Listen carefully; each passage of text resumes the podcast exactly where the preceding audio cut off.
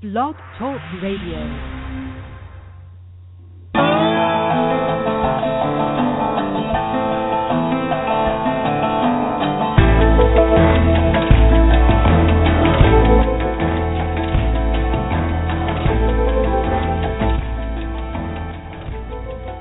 From Los Angeles, California, it's Music Friday Live. Brought to you by Solar City, your source for clean, sustainable energy. I'm your host, Patrick O'Heffernan, right here from the music capital of America. And today we are going to talk to two people from the world of music, both of whom have a message. Singer, songwriter, activist Bryan McPherson and he's the foundation director and longtime musician um, himself. He's got gold and platinum records and Grammys, and his name is Jim Pugh. And we're also going to talk to uh, singer, songwriter, and maybe troublemaker Bryan McPherson. So stay tuned. This is going to be one very interesting show today.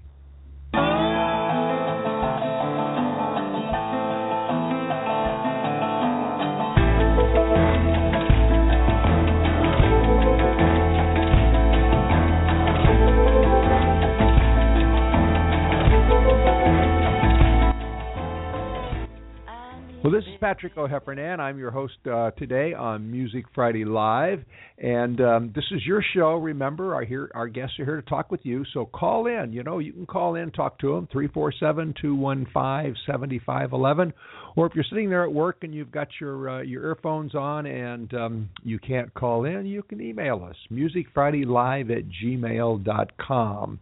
That's musicfridaylive at gmail dot com, and we will read your questions or your comments on the air. Wait a minute, I think we have a surprise guest with us. Hello there, is this Mitre? Hello?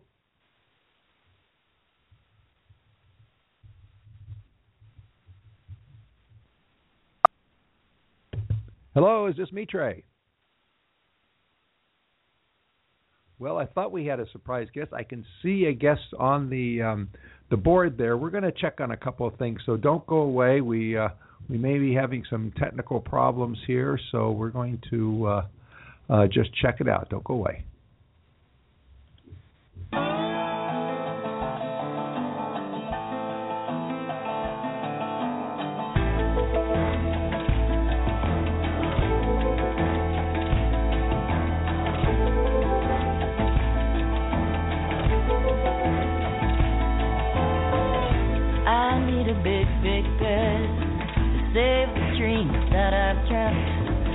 Catch 'em in this linen net. Keep 'em so I don't forget.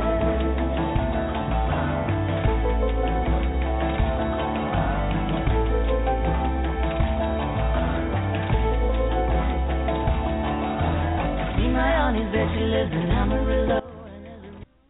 Hi there. We're back here with uh, uh, Music Friday Live, and we have solved our technical problems. No, that wasn't Mitre who was calling in, but uh, let me just tell you real quick. Mitre, who has been on the show a couple of times, is going to be at the Levitt Pavilion tonight. That's the Levitt Pavilion tonight. He's going to be on at eight o'clock. It's in uh, downtown Los Angeles at MacArthur Park, and I'm I'm going to be there. I'm going to be there too. So if you want to say hi to me, you can stop in and say hi to me. But it's going to be a great show, and you've all you've all heard him on the show here. You've all uh, heard his albums on the show, so it's going to be a great show. Also, I want to tell everybody that if you happen to hear a dog bark. Yeah, the studio dogs are back. yeah, Chula's back. Um, she's here for the day, and she brought a friend with her too. So we have two 95 pounders um, sleeping in the hall, but every now and then, you know, they kind of wake up and go bark. And even though we got lots of soundproofing in the booth here, um, they're pretty loud. So if you hear a if you hear a dog, don't worry about it. That that's quite all right. We are. Uh, we're supposed to be doing that. Okay, we're going to take a quick break, and when we come back, uh, Bryan McPherson is going to join us. Don't go away. Our troops aren't the only ones fighting right now. Thousands of military families are in crisis. They're fighting financial battles, how to pay the bills, even how to keep their homes and feed their children. You can help by supporting Operation Homefront, a national nonprofit that provides emergency assistance for military families and for wounded warriors when they come home. To learn more about how you can help, go to OperationHomefront.net.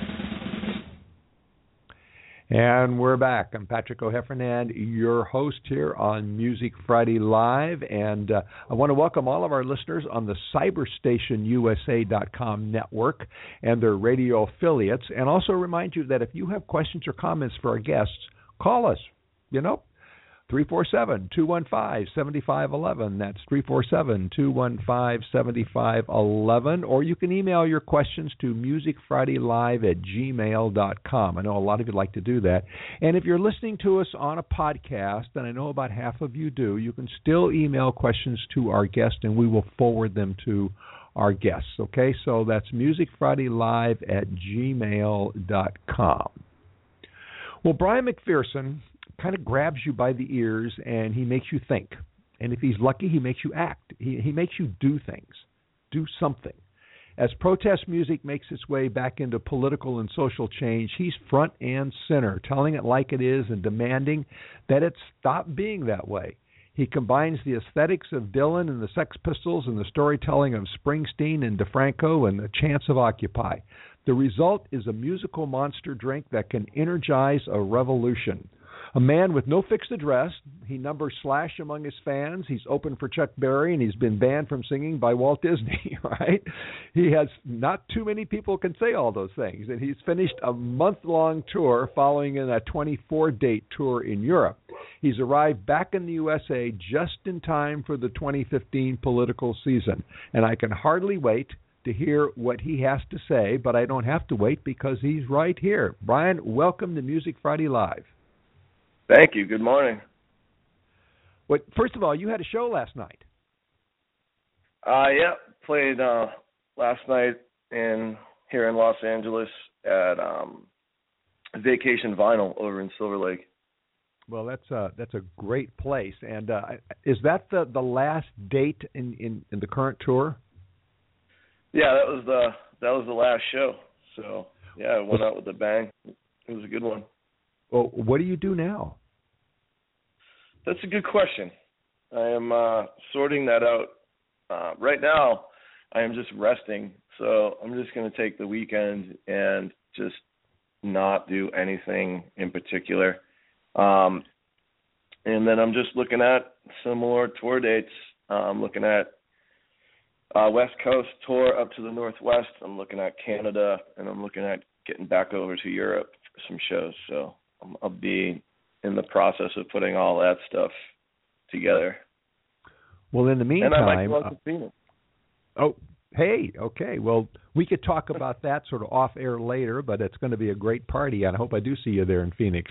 Uh, we uh, we happen to have some of your new album, Wedgewood, which I believe you named after a stove that kept you warm while you wrote it, and yeah. we're we're going to play a bit of it. But first, let, us make sure that the the only five people in the country who did not get a chance to buy one at a live gig uh, know where to buy one. Where can people get Wedgewood and your other two albums? Well, I mean, the best place to get it is online. Um, so if you just go to my website and then the, at bryanmcpherson.com, you can also get it on Amazon, CD Baby, iTunes, all that stuff. Um, or Bandcamp is where I sell them exclusively myself. So there's vinyl and CDs that you can order um, through there as well, and my website will direct you to all that stuff. Okay. Well, if you if uh, if you're in Los Angeles, you can yeah. buy Wedgewood at Vacation Vinyl in Silver Lake exclusively. Yay! And that's a and Vacation Vinyl's a great place. If you are in Los Angeles and you haven't been to Vacation Vinyl, you need to make the uh, the trip out to uh, Silver Lake and just kind of cruise through it because it's one of uh, LA's many, many, many uh, musical treasures.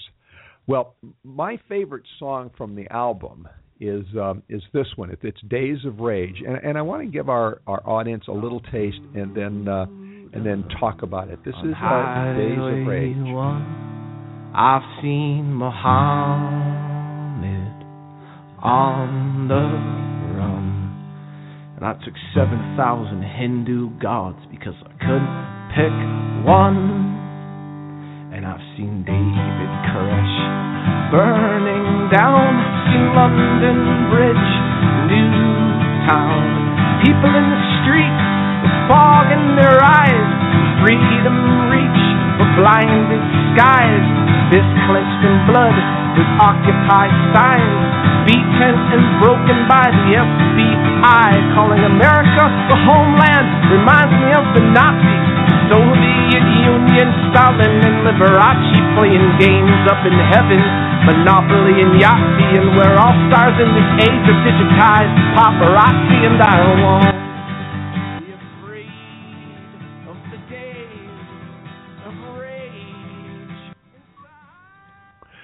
That's uh, that's what I mean when I I said your uh, your music grabs a person by the ears and makes her think and maybe act. But I, but I I wonder about a line in there uh, in the chorus. Uh, it, you sing, "I want to be free of the days of rage." Now, what do you mean by that? Uh, how, how do any of us get free of the days of rage? Well, it's uh, I won't be afraid of the days of rage. It's not free. Ah, thank Uh, you. But I mean, I, I I just I guess what that means is you know don't be afraid to act and speak out and take to the streets if need be, which a lot of people are, and a lot of people end up sitting on the sidelines and pointing fingers and judging and talking trash about people who actually go out and do stuff. So um, it's just a call to action, you know, if you believe in Oh. something or or feel something in your heart to you know don't be afraid, like go out and go out and sing it, out and say Go it. do it, your, you do it yourself. Well, uh, we are talking with Bryan McPherson about his new album Wedgewood, and you can talk with him too. You can call in at three four seven two one five seventy five eleven, or you can email. And I see some of the emails are coming out already. You can email us at musicfridaylive at gmail dot com. Well, Bryan, your your music forces me, and I, I think everybody in the music industry, to ask what is the role and maybe responsibility of music in social and political change? You have any thoughts on that? I have no thoughts on that. Um, I you don't know. just do it, huh? I think, yeah. I mean, I've been doing this for a while. You know, people are starting to care more. That's all I know. Um, I think music has a role in every aspect of our life. You know, if we let it. So, I mean, you're always hearing about the wrong politician using someone's song in some way and getting it distorted and twisted. Um, music and politics kind of have a weird they're kind of weird bedfellows so to speak. So i don't know. I mean music has traditionally also been used with any revolution. Um i know that modern politicians in the united states don't want anything to do with revolution. Um i don't know. I think the choice is up to anyone in politics to you know kind of reach out and grab onto something. If um but you know the music's there. You just got to go get it and and all it's up to the listener to what they do with it after that Well, you were involved uh, with the Occupy movement in Oakland in in 2011, and that was a really tough situation. Uh, 600 people attacked the camp at City Hall. Uh, the whole the movement went on for a week or more. People got hurt, they got run over, they got beaten and arrested. The port was shut down. Where were Yep. you? Were were you singing in the camps or the marches? Yeah, um I was living in Berkeley, so when Occupy started happening, I had just put out I just finished recording my last record and I was like, wow, like finally there's people in the streets like everyone's talking about all this stuff that I'm talking about like in my music and stuff. And so I was like I need to go there and I need I need to play. So I showed up down there um like the second day I think and it was amazing and I was like, "Oh, I want to play, I want to play." And, I, and someone was booking shows cuz there was a big PA and of course I got the usual runaround like, "Oh, no, we need, you know, like here I am at Occupy and I need to like have a demo and like I need to know the right people." So I just went home and grabbed my amp and showed up and just started singing down there and people just started coming around listening and they were like really into it and then um Adam who was putting together the shows there with like the Coup and and other people. Um, he he was like totally into it, and he he was like, "You got to come play inside." So they uh, there was a couple of shows we set up, um, like official shows, like right on um, right on City Hall there, um, where everything was going down, and I I played alongside uh, Michael Moore. He showed up there and did did a talk, and that was cool. I got um, Amanda Palmer was in town, so we got her to come down and play too and then there was one show I was going to do with um Boots Riley from the Coup. I was supposed to like open up for him. I mean, so to speak. I mean, in any sort of like revolutionary, even revolutionary setting, you still have these like societal things that come about, and you kind of see the birthplace of all of these institutions and where they came from. So we were still like setting up shows, and there was like a library, and there was this whole like minimalist society like going on. Um, so on that night before I got to play, like that's when like a big the big raise happened and um that's when the rubber bullets started getting shot at everybody and tear gas and like the whole nine yards. Um and we were just continued marching in the streets around Oakland that night. Um and yeah, there was just that's when um the ex Marine got shot in the head and was put in, into a coma and all that stuff went down. I think it's it's called Tear Gas Tuesday. Um, right. Did, did you get injured involved, yourself? No, I as soon as like I hear gunshots, I run. I don't stick around. Me and my friend, he was like filming everything, and like the videos on YouTube somewhere, and we're like everyone's in the street, and then it's just boom, boom, boom, boom, boom, boom, and then just all all hell breaks loose, and everyone's just running, and no one knows really what's going on. Um, well, I want to um, I want to play a, a, another uh, song from your album that, that maybe has a little statement on on that. This is um, this this also grabs me by the ears and makes me think. This is a "Wasted World."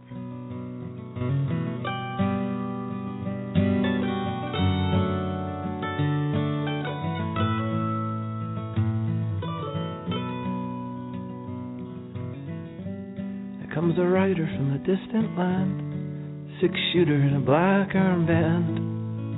He says the war ain't over, and the waters all run dry, and we're all gonna fry in the light like ghosts. And she's hanging her clothes with a letter she wrote in the back of some boneyard.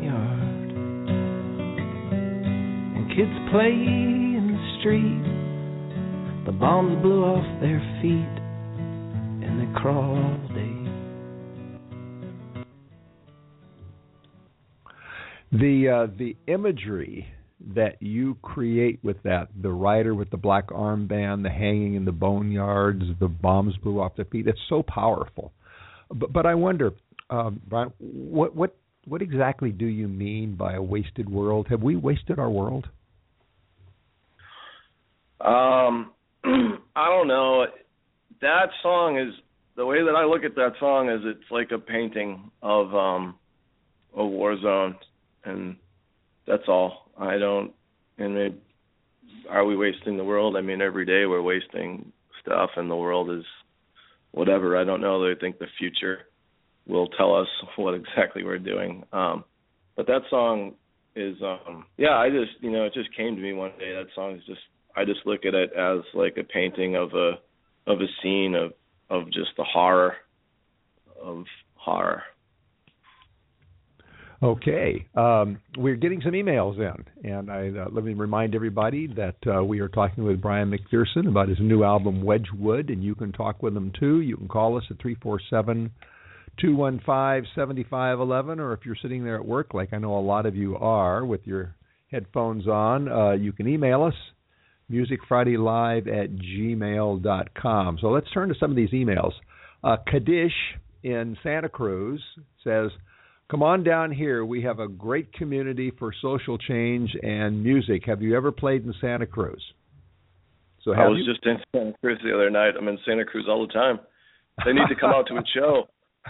come on, where are you? I'm there. Okay, well, well, uh, where should Kaddish go to find out about your schedule? uh, go to my website, sign my mailing list.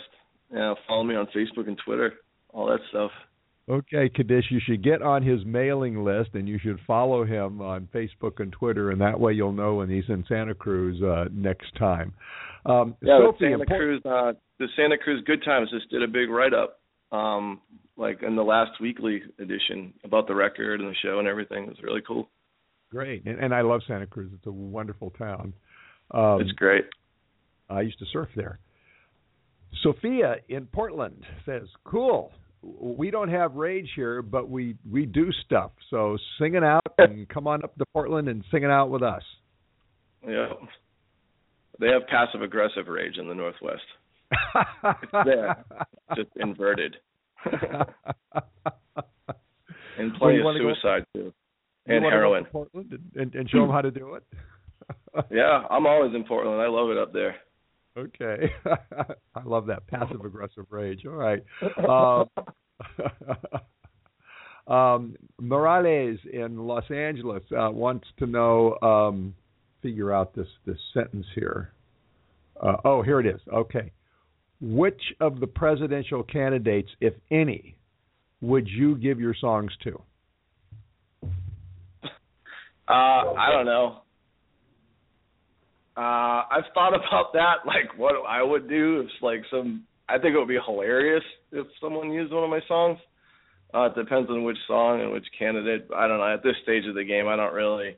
I'm pretty jaded when it comes to politicians and the the uh, election, the presidential election. So I would say nobody. But I am I the I am considering all candidates. So there you go. probably not Donald Trump, but you know who knows? Maybe so. Um, hey, and the I reason I that would be like hilarious. So. well, you know, I, I, you're probably familiar with the story. I don't know if our uh, our audience is, where Donald Trump used a uh, a song. Um, and was told by the uh, the singer, "I'm not going to use it," and gave it to uh, uh, one of his opponents or his Democratic opponent. Uh, so you have oh, to be a little careful that. with that. Oh, it Pass was um, uh, Neil Young. He used a Neil Young song, Oh. and Neil Young got apoplectic about it and gave it to Bernie I'm Sanders. sure he did.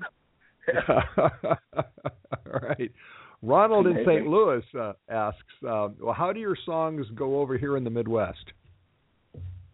Good. Have you played in the Midwest? yeah, I was just in the Midwest. They love me in St. Louis. Do really well in St. Louis.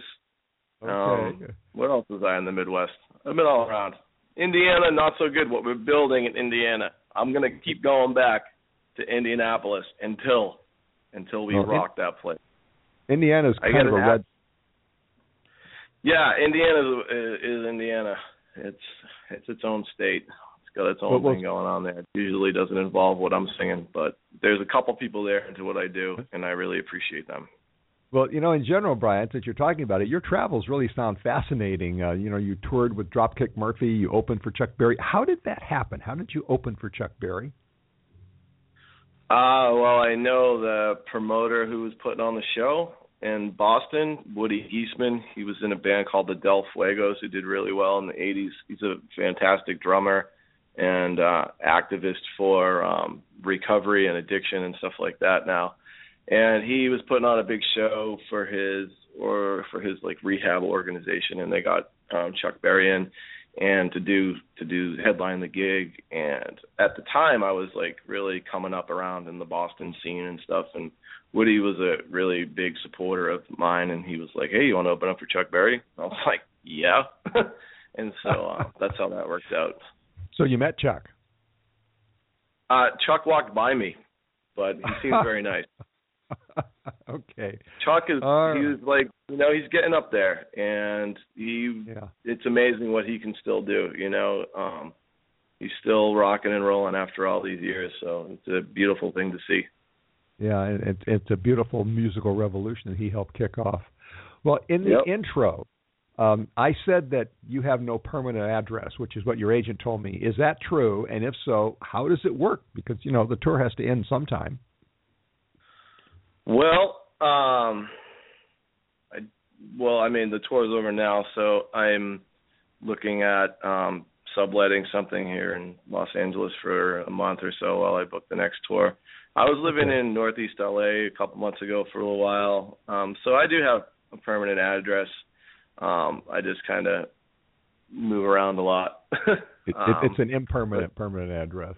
Right? yeah, I mean, I spend a lot of time in the van and on the road, so um, and Sounds like a so musician. that's where I end up. Yeah. Yeah. Uh, well, I got a lot of emails here, so rather than e- read them all individually, I'm going to uh, just combine them because I mentioned um, at the in the in the introduction that uh, you were banned at Disneyland. Now, if I, if I'm not mistaken, it wasn't at Disneyland, but the Disney company banned you. Could you explain what happened there? Yeah, I was on tour with uh Dropkick Murphys and um we were playing I had just done a bunch of shows in Canada and Northwest with them and then just got added to the Southern California to the Midwest dates and anyways, uh, it was about a week before the show in Anaheim and we got an email from the booking agent who said he did everything possible to keep me on the bill but Disney reserves the right to approve of every act that plays in that venue, even though it's not their venue, it's on their property. So they did not approve of my anti-police, anti-government lyrics and drug insinuations, and I would not be allowed to perform. However, they would still pay me and give me free passes to their theme park. You know, maybe maybe that's a better deal. Who knows? Yeah, I uh I had no interest in going to the amusement park, but you know, it was the best show I never played. Is how I like to talk about that one. Okay, all right, I like that one. Well, speaking of traveling, there are a couple of songs in the albums that evoke images of traveling. Um, "Born on a Highway" and this one, "Hearts in a Boxcar." Let's listen a second.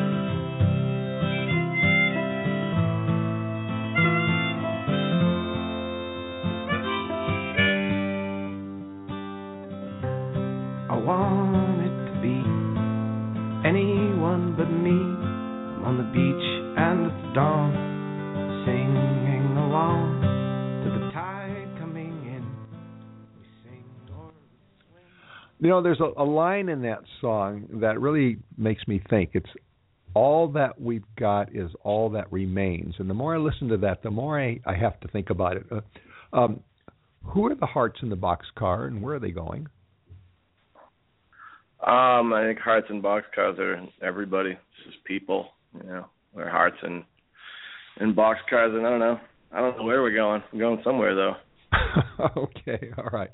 Um, well, the we're we're now in the the political season, and uh, next year, of course, we have a an, a very critical election. Populism is surging uh, among both conservatives and uh, progressives. We've got you know Bernie Sanders on one side and Donald Trump on on, the other. Um,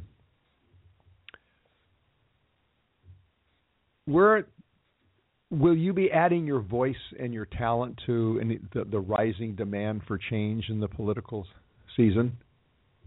I am always lending my voice to change, um, regardless of if there's an election or not. Um, so I'm just going to keep doing what I do, um, in one way or another. I mean, this is kind of what I'm always doing. Um, so yeah, I don't think Okay. it's going to be any different from from my perspective from what I do. Um, All right. Well, we're we're we're getting close on time, so I, there's one more song of yours I, I, I want to play, and this is uh, "Burn It Down." So let's just listen to a few minutes, a few seconds of this, okay? Yeah.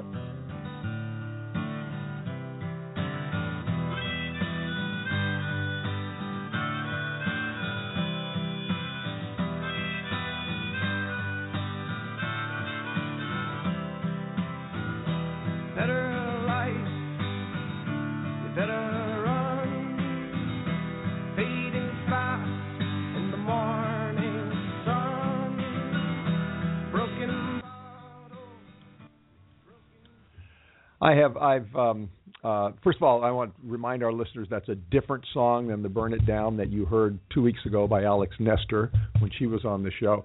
So quickly, No, another burn it down. Oh my God. yeah, I, well, there's probably lots of them. Uh, what's what's the message there? It's a good question, man. I would encourage anyone if they want a message to just go listen to the whole song and find out for themselves. Um, that song is just kind of like the peak of anger and dissent and where everything kind of goes with that um and it's it's just how like protest turns into war you know for me. It's just it's kind of like how where where does all this stuff go and what's the breaking point? And that's kind of the breaking point. For me that's the breaking point on the record. And the end of the song is watch the world go dead watch the world go dead watch the world go dead. It's just a really dark kind of uncompromising, honest song about feeling angry. Um, and it happens, and it's you know I'm not denying anger, but it's it's not necessarily always productive either. And that song kind of that's kind of like the okay. for me it's the peak of the record. The last the next song that comes after that one is Oh Darling, and that's kind of like the peaceful resolution to the inner tur- turmoil that is the journey of Wedgewood for me. Um, well, it, well, the whole record is a journey into the fire and out of the fire. Um, well, I want to encourage people to take that journey, um, and because we're out of time now to, to continue it ourselves. But uh, Bryan, I want to thank you very much for spending the time with us, and uh, I look forward to uh, seeing you live too when you start up your tour again. So thank you for spending the time with us today. Thank you very much. I appreciate all your questions and everything. It was really good. Thanks. Uh, uh, Bryan McPherson. The album is called Wedgewood. It's his third album, and you can get all of his albums at his uh, at the music store on his website. That's uh, bryanmcpherson.com, or you can also find him at Bandcamp or iTunes. Now we're going to have to take a break now. When we come back, Jim Pugh is going to be with us. We're going to talk about uh, music you may not have heard, but boy, when you do, you're going to be really happy about this. You're not gonna you're not going to want to miss this at all.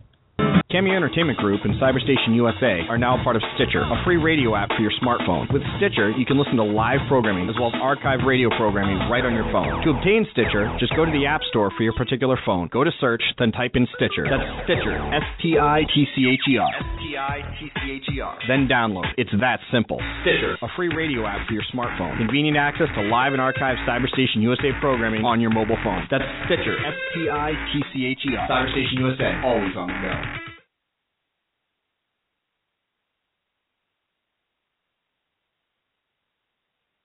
Well, we're back here at Music Friday Live, and I just want to remind everybody that uh, we just talked with Bryan uh, McPherson, and you can get his new album Wedgewood. We have a surprise caller on the line, and because of that, I am going to kind of move the schedule around. We usually uh, we usually run an ad at this point, and I I read an ad, but I think my sponsor Solar City will forgive me if I don't do that because we have a special caller on the line uh, right now. So, uh, hello, this is Mitre. Hello, Patrick. How are you? I'm very good. I'm very good. We actually thought we were going to talk to you at the top of the hour, but this is fine. Now, now you're going to be at the um, pavilion tonight. You want to tell us real quickly about that? Yes, uh, it's going to be a free show. It starts at 8 p.m. Um, it, it's going to be great because uh, Elsa Del is going to play, Gustavo Galindo is going to play, and I'm going to have Irene Diaz and Jimena Munoz as guests in the stage. Uh, you're going to see La Catrina there. Uh, we're promoting Casi un Recuerdo with Irene Diaz. Uh, there's it's going to be a, a, a very special night, and we're expecting a lot of people. Uh, make sure you arrive on time because, uh, as, I, as I said, it's free and, and, and you can bring uh, all your family. There's no age limit or restriction, um, and it's okay. going to be really fun. Uh, it it is, and I'm I'm going to be there. Uh, my family's going to be there. Let me just remind everybody, it's at the uh, Levitt Pavilion and that's in MacArthur Park in Los Angeles on on uh, Alvarado and Sixth Street. You can take Metro there. I think the red line goes there, but check the maps. You can also drive. You're on at ele- at eight o'clock. I think the whole evening starts about six thirty, and there'll be food trucks and booths and all that sort of thing. And uh, it's going to be a night to remember. So, Mitre, first of all, congratulations. This is going to be a great thing for you. And thank you for calling in and telling us about it. Thank you, and hope to see you tonight. I'll see you tonight. Bye bye now. All right. Bye bye. Well, we usually interview rising and mid-list artists on Music Friday Live, and um, you know I see my job as finding really good musicians who need a boost and uh, helping them out and making sure that other people can hear them. And our next guest does something very similar. He, although he's a musician, he's an artist with a 40 year career that includes gold and platinum albums and a Grammy and playing with some of the best stars in music. Uh, and we're not going to be playing any of his music t- today. We're going to be playing music that introduces us to musicians that he supports through his foundation, the Foundation. And these are and this is a foundation that finds and funds musicians that you've never heard but are really glad when you do. Founder and president of the foundation, Jim Pugh uses his resources to chronicle uncharted music from unexpected American places, music that didn't make it to the mainstream for some reason but should have, and maybe with his help will. Jim, welcome to Music Friday Live. Well, it's great to be here. Um, I enjoy hearing somebody else talk about uh, Little Village Foundation. Um, you put it very well. I appreciate that very much. Thank you. Well, well, thank you, and I I really appreciate the Little Village Foundation. But before we dive into it, uh, and the wonderful artists that that you brought us today, I I want to just introduce you a little bit to our audience so they know who you are. They have a feel for for you. And now you're a keyboardist. You're an organ organist. You played blues and R and B and jazz for 40 years. Is that right? Uh, among other things, I mean, I have done, you know, certainly had a. I've played when I first came to California in the early '70s. I played uh, Mexican music for conjunto music for for a few years, and I've I've also dabbled in gospel and jazz and folk and popular music as well. But it has been primarily rhythm and blues um, music that I've played certainly in the last 25 years with Robert Cray. But um, uh, yeah, you're right. I don't hear that very often. Um, what what what made you decide to start the Little Village Foundation? Um, it, it actually it, it it was a way of me of my for myself of combining the three things that I found when I operate as a, as a musician. When I use the three elements and that is music, um, diversity, and service. When I do all those things at the same time, I'm the most productive and the, and the happiest. So this is just, a, and I have done that. I think um, going back into when I was a teenager, um, that I like the, the the the rich pastiche, if you will, of the combination of different kinds of music, and that's part of the idea of Little Village Foundation, which is to explore the commonality of us all through the diversity of music. That when you listen to a bunch of different styles of music, you could there is an underlying commonality, and there is obviously in all of us as people on this planet.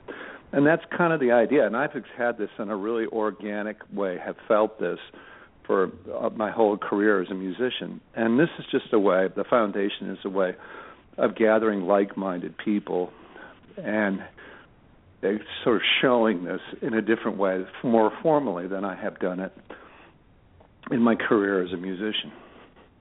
Well, in the foundation, how do you support artists? Now, I know you were recently involved in the Waterfront Blues Festival in Portland. Is this a way to support art, artists to give them a stage?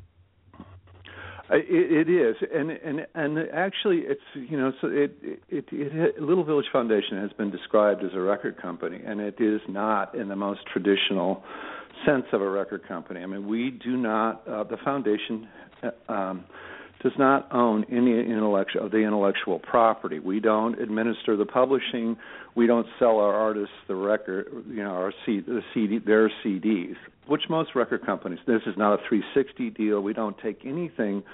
We simply the sustainability is derived, hopefully, through donations, and so far so good. Um, we we pay all the production costs and we uh, pay for it's a very small model. We pay for a thousand CDs and a limited um, PR promo campaign, and um, I'm promoting the idea of Little Village Foundation by promoting the artists. That's my what we get from that is profile, and that's what we're looking for. is to sort of spread the word, and in a way, it's a form. It's almost like listener-sponsored radio, except this is listener-sponsored. Um, you know uh production uh, production and yeah, and right. and people and then this is sort of a model that's kind of unfolding but there people can become involved in it to any degree to that they wish and i don't mean artists necessarily but actually people who are fans of music and of the ideas behind little village foundation they can be involved in it financially and, and uh, as donors and as donors they can be involved in the production of it as well um, oh, okay. So it, there is this ability, sort of, to. I, th- I find that there are. I have found recently that people enjoy the magic of music. That there's a lot of wonderment about it. Just how do you do that? I said, well, you can stand next as close to the flame of creativity as you want. Come to participate. And I'm finding people that are, are interested in that. Um, well, they're not telling people what to do. They're just sort of silent observers. So. Well, let's uh, let let's hear a little bit of that. This is uh, Wee Willie Walker. He's one of the artists in the. Uh, he was at the Waterfront Blues Festival, yes. and I believe he's one of the. Uh, he does some really, really classic rock and roll. Or, or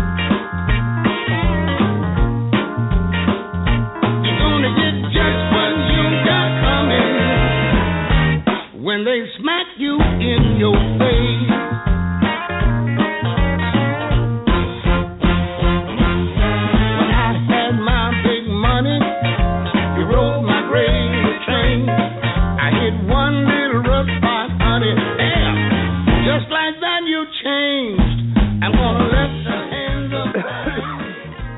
Now that that is absolutely classic uh, R&B. It's some of the best I've ever heard. Uh, this man should be headlining at the Blue Whale in Los Angeles or the Blue Note in New York City. What did you do for Wee Willie, and where is he now?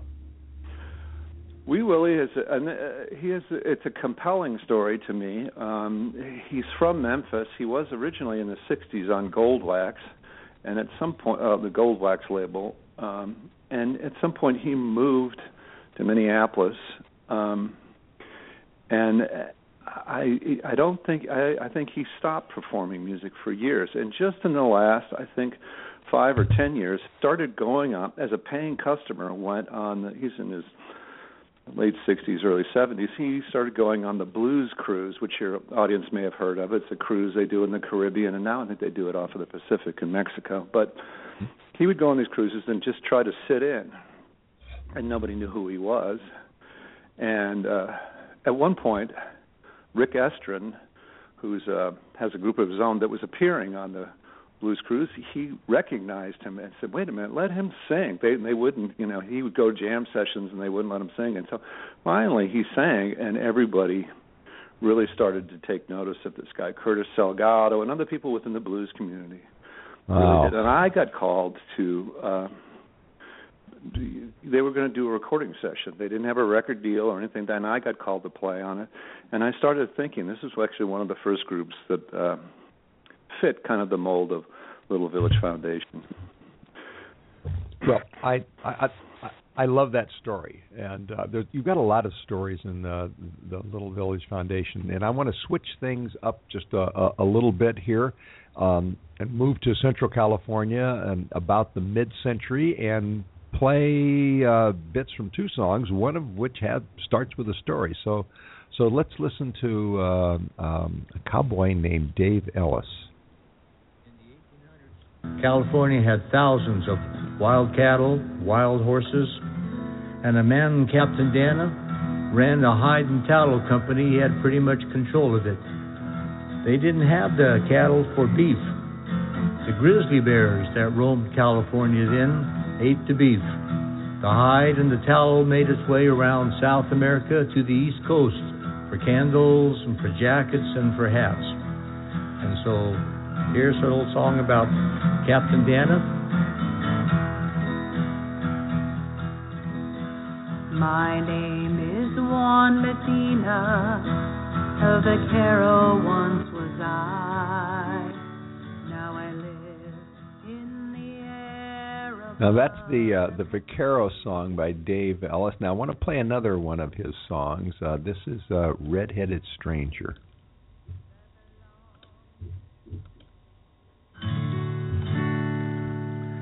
In the middle 50s, my father would be working late nights. I worked in the oil fields, and my mother would sit up on her bed and she played for us kids. And this is one of the songs that she used to always play for us, and I never heard it again till the middle 70s, 74 or 75. But then I was happy to get a hold of it again. Red-headed stranger from Blue Rock, Montana, rode into town one day, and under his legs was a raging black stallion. Walking behind was a babe. The red-headed stranger had eyes like thunder, lips they were cold and tight. I, I I love those those two recordings and, and the way you started them with with, with the, the storytelling absolutely priceless. Where did you oh, find great. Dave Ellis? right? Thank you. Yeah, absolutely. I mean, he is a, he is. I met him. I sat next to him at a Merle Haggard concert at a casino over here by my house. I had a friend of mine that was playing in the Lonesome Strangers, and and I went and over and watched Merle, and and I sit next to this guy, and I start talking to him, and he says that he he's a cowboy and uh, out in Porterville, outside of Bakersfield, and I kind of pursued him after that. I I found out that he was at this thing called the Horsemen's Convention, uh, the, up in um, the Horsemen's Reunion was up in Paso Robles, and I I drove up there, and it was they take 40 horses and 40 trainers, uh, horse starters they're called, yeah. um, and they take four days and they train them, and it's a pretty amazing thing to watch. It was at the rodeo ring up there in Paso Robles in the county fairgrounds, and I just went up to him and I said, you know, I think you should we should make a record together. And he went, why would you want to record me? And I go, I, you know, he wasn't looking, and then that's part of of LVF is to sort of look for things, looking for people who are trying not to be found. Some people are not trying not to be found, or are not interested in being found. You know, it is a little bit of, of a. He's kind of an example of the uh, real gems that exist underneath what uh, I think uh, part of what I be- really strongly believe is that we're only being shown a small percentage of what really exists in the musical field, if you will, out there. Oh, and I think there's a lot out there to, to be heard, and maybe it's not going to it's not going to overtake, you know, us listening to um, Willie Nelson or anybody like that. I mean, in terms of a percentage of a, how much we consume, but if it was just to be two or three percent a day of what our musical consumption would be, I think that it would really make a big difference in people's lives, including the people who listen to it. And that's really. I, I once idea. did a, a, a little back of the envelope calculation um, about trying to figure out how many bands there are in LA, and I came up with a number something around 10,000, all right? Right. So you're absolutely right. Um, you mentioned Mer- Merle Haggard. Was Dave Ellis part of the Bakersfield Sound? Uh, he wasn't actually part of it because he's not a professional musician. I think he may have played at one time or another in some of those places, but he certainly went to them um, and saw Merle and Buck Owens, and certainly yeah. came out, grew up hearing that.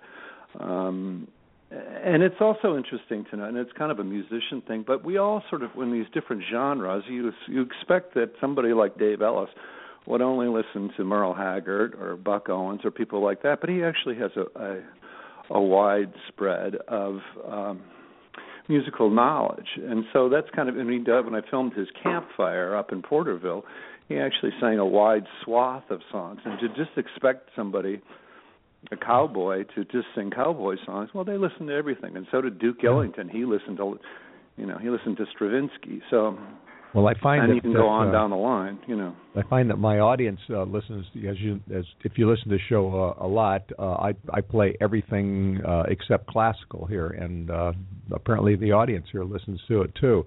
Now, speaking of different genres, you pointed me to some striking music that. Um, I actually I would have never I don't would have never even known about just found myself even though I follow Mexican pop music. And as you can tell from uh, the guest just before you Mitre um, Right. I stick up I you know I I go to the shows and know the know the musicians. Well here is uh, Mixtec music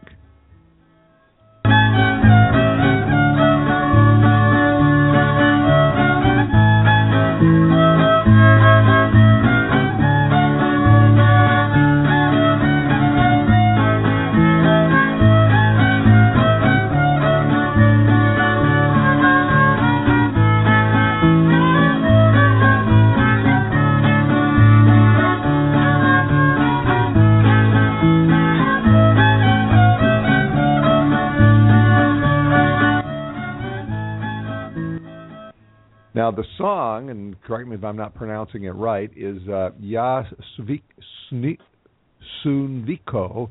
It's by Los Los Tres Amigos Sunvico, and it sounds very Mexican, but it's not like any Mexican music form that I know. It's not ranchero, it's not conjunto, it's not norteño. Can you tell us about it, um, and tell us about the group that's playing it? Uh, well, the music itself, from what I understand, um, well, I should say, the Mixtec people uh, that live by me in Santa Maria, there's 25,000 of them, uh, the, mostly undocumented field workers, farm workers. Um, they don't speak English and they don't speak Spanish. So I've had to find a translator, um, and you know it has been so. So what I actually know about the music itself is. Um, kind of little, not that much. I understand that it's wedding. A lot of it is wedding music, um, and there's a description. One that you played was was um, part of that, part of the the mealtime music that they have during a, after a wedding. Well, the uh, do, do they record or do they tour? Or is there any other place where people can hear this music? No, Patrick, these are these these guys are um, farm workers. I mean, they're actually. Uh, I had the experience of having MTV called me that they were expressing some interest in the story, and they wanted to know if they'd be willing to do an interview. And I actually had MTV on one line, and I had um, one of the guys that speaks some English. Uh, I was talking to him while he was actually at work. So these are not professional musicians by any just means. sound they just sound really good. So so what was it like to record them? How did you do that? Uh, it's there's no overdubs. I mean, it's it was done in a couple of days, a couple of evenings actually. I had to. It started out by, you know, I went over to where these guys are living, somebody's house. There was a two bedroom house with what I could figure out to be three families, 15 people living in it. People they uh, from what I could see that they work pretty much from dark to dark every day. Um and there's a lot of problems that go along with I think that marginalized is a fair word to describe these people. Um if you don't speak English, you don't speak Spanish, you're you know, you're marginalized. So anyway, um what was the question? I'm di- digressing. Well, well, um, uh, what was it like to record them? Did you drive them? Oh, to, it was great. Uh, they were they studio? were they were fabulous. You know, they're they're it really just sort of started and they just played through. This is mat- Well, where were material a lot of them had been playing for years. studio? Were you in a studio? Yeah, I took. I actually started out by going to see them in their house, and then I, I figured that they would enjoy, rather than doing a f- field recording like Strachwitz or Alan Lomax. I thought part of the thing is these guys would like to be in a recording studio, and they were really happy. They showed up in their native kind of uh dress, you know, and and then we took some photographs, and they sang. I mean, they didn't sing. I'm sorry. They, it's instrumental music.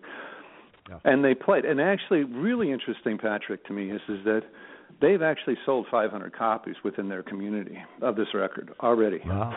And they're on their way to sign their next 500, and they're going to order a thousand after that because they're within their own community. There is no documented music, so Oh, this is the, they have a competition with no one. know, so Okay. Well, I want to uh, uh, switch it up a little bit. I've, I've saved the most energetic for last. Uh, we're going to go out with a bang and with the blues. This is Ron Thompson, and this is the Telephone Blues.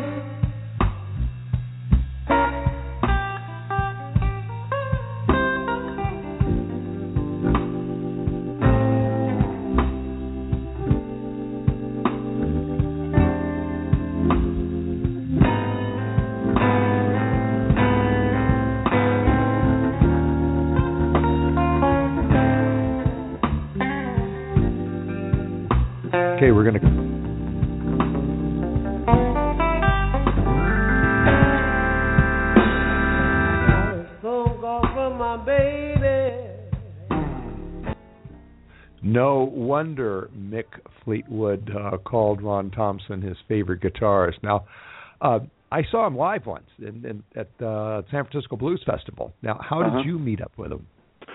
Uh, I've known Ron for oh probably 30 years, maybe longer, and um, it, it's a sort of a friendship that was based in music. We worked together off and on for years, and then I kind of lost track of him for a few years, and like a lot of us, he got older, and and uh, we as you get older, the popularity seemed to sort of be waning for him, and and his popularity was regional at best.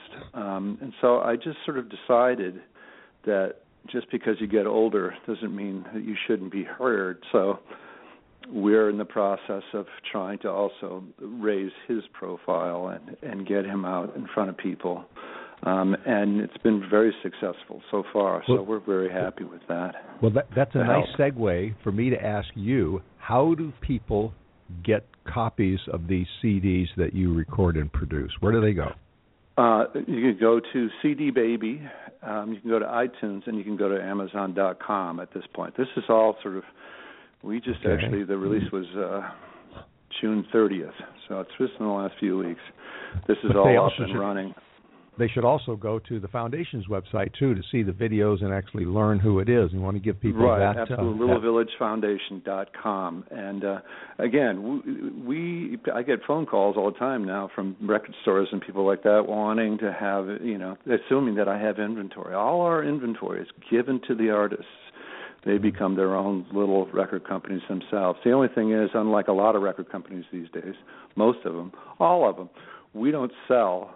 Uh, yeah. the CDs to our artists, we give it to them. I have no stake. We have no stake in any of it. Well, we have a, a, lot of emails here, which unfortunately we're not going to be able to um, to address. But I just want to let you know real quick. Jasmine in New Orleans um, wants to, to wants to know that this is really positive. Uh, Baby in Los Angeles says this is wonderful and uh, is going to go to your website and get on your mailing list. Uh, Rialto in New York wants you to tour uh, uh, or send your musicians to uh, to New York. Uh, Stacey Oh, wow. in San Francisco wants to know where you found a Mixtec translator, so she can email you, and you, maybe you can email back. But I just Absolutely, felt it's a great story. I'll Um, bet. Um, everybody though should should go to your website and uh, see all the musicians listed there. Look at the videos. There's some great videos there. Uh, it's what you what you do. I love what you do, I, and I think people should get involved in it. They should donate if they've got production skills. Let you know about it. Whatever it is you need. um, Absolutely. uh, this is uh, this is this is one of the gems of California. Well, we were going to play Frankie and Johnny, um, but um, I think we'll probably go go out on that. But uh, Jim, we've been having so much fun. We are out of time, so I want to thank you so much for being with us today. And thank you, Patrick, and thank you for all the listeners. Please forward any email to me that you have. I'm happy to hear. I'm a, I'm a foundation of one, so I'm I'm, alone, I'm out here working. Okay. It's great to hear those things that you said. I appreciate it so much. Thank you. Thank you. And uh, you've been that was Jim Pugh, founder of the Little Village Foundation, uh, and again check them out at littlevillage.com. Well, you've been listening to Music Friday live with Patrick O'Heffernan from Los Angeles, California. You've been listening to us on the Cyberstation USA network, the Blog Talk Radio network, and our radio affiliates. Like our Facebook page, follow our Twitter feeds, and you'll get a real time update on our guest. Our producer is Lars Christensen. Our program director is Jason Bartleben. Our intern is Angeline Serrano. You can download this and other Music Friday programs at blogtalkradio.com slash Music Friday. We will be on vacation till July 24th. Now, you can still get your fix of Music Friday Live by downloading a podcast at uh, blogtalkradio.com Music Friday. And when we return, we're going to return with stories and songs on July 24th. And the fabulous American Latin music band Los Cafeteras is going to be with us. And if we're lucky, if we're lucky, Chris Wyse, former bassist in the Cult, he'll be with us in his new band. He adore you wrong. Like he is your man. That dirty rat, he gonna do you wrong.